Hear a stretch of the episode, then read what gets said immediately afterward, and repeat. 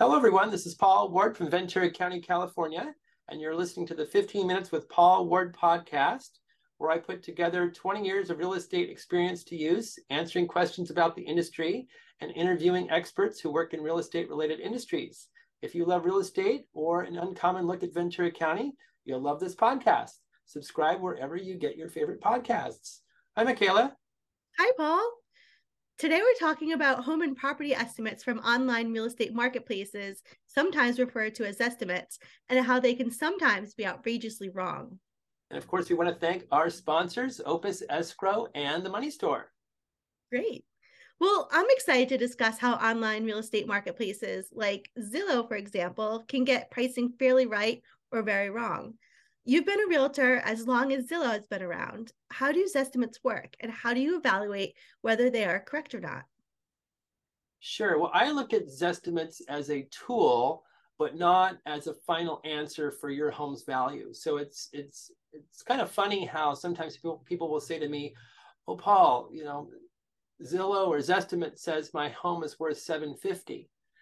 And I'll think that's interesting, but you know, is it really worth 750? Is it worth 800? Is it worth 690? Um, you know, those you have to dive deeper to really see what the what the value is. So it's just simply a tool. Okay. What are what are some criteria that Zillow looks at or online marketplaces look at? Sure. Well, Zestimates are put together using a computer algorithm. Okay. So Zillow takes into account the size of the size of the home, the age of the home, the size of the parcel where the home sits. And so all of that data for homes that have sold in the area, in the, you know, the small geographic area around the house, are kind of mushed together to come up with a home valuation. Okay. And so, you know, if you live in a $750,000 neighborhood and homes are selling in that general price range, um, not you know two million, then Zillow's going to say, okay, your house is worth 750. So that's kind of how they come up with a quote unquote single number value. Nice. Can you give an example of information that um, online marketplaces may not have? Sure. So if you remodeled your kitchen within the past two years, you know, Zillow's not going to know that. The Zestimate valuation's not going to know that. Uh, did the other homes that sold in your neighborhood did they all remodel their kitchen in the past two years? Or are they you know cooking in a kitchen from 1985 right? Your home is going to be worth more than the other homes that have sold if you remodeled your kitchen and the other homes that sold did not. Um, so that's something that you kind of need to know to come up with a with a value for your home if, if zestimate says your house is worth 750 and you just spent $100,000 on your kitchen and the other homes that sold did not remodel, um, then then the number's off. Right. How have interest rates, like the the recent increase in interest rates, how does how is that playing a part?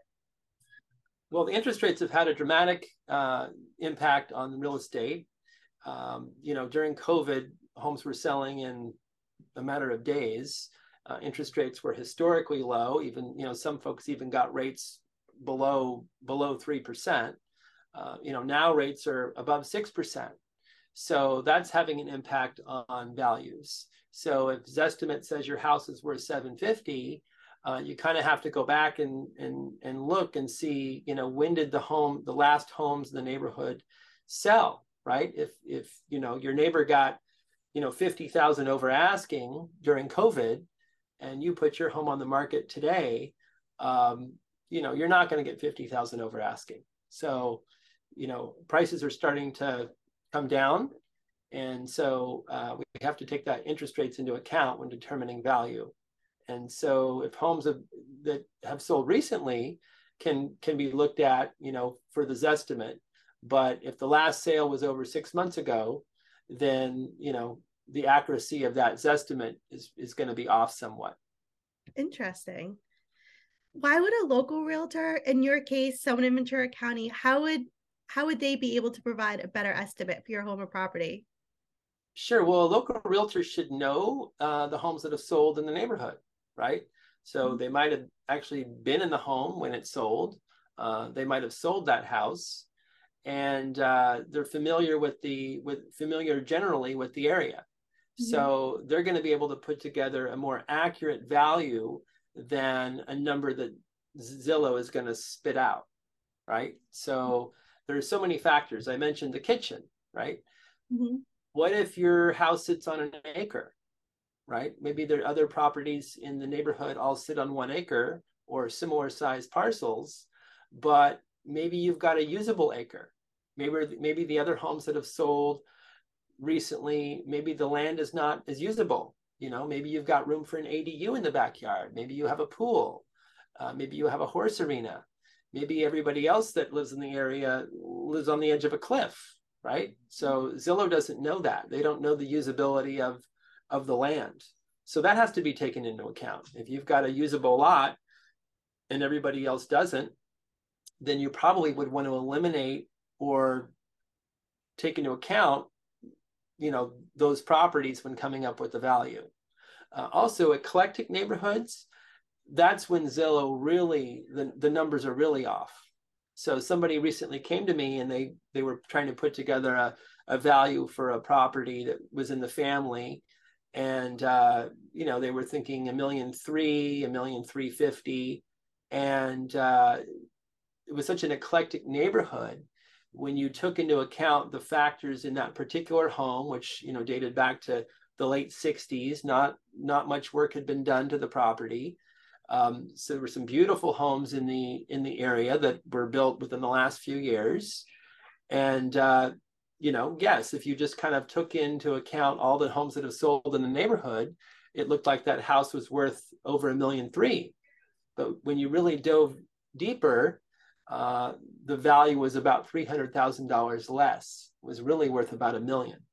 So, you know, Zillow doesn't know everything. Estimates are not the final answer, especially if you are in an eclectic, an eclectic area. If you're in a tract home neighborhood, they can be a little bit more accurate. But you know, if you're in an eclectic area or in an area with custom homes, um, I would just kind of look at this estimate with a grain of salt.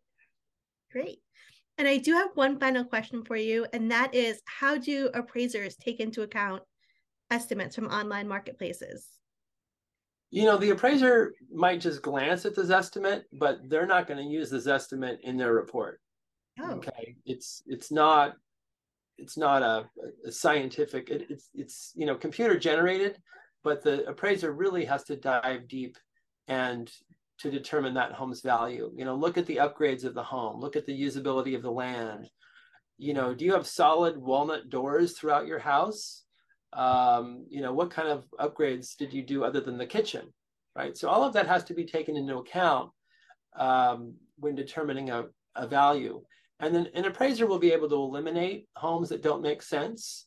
Um, you know, if you're living in a 5,000 square foot house next to a 1,200 square foot bungalow, that's 50 years old, that house next door would, you know, would be not really considered when determining the value of your home.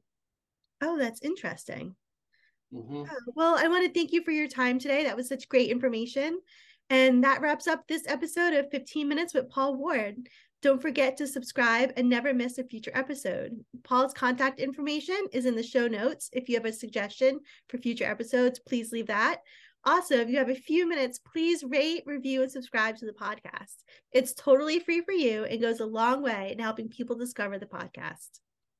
And of course, we want to thank our sponsors, Opus Escrow and the Money Store. Great. Thank you. Bye.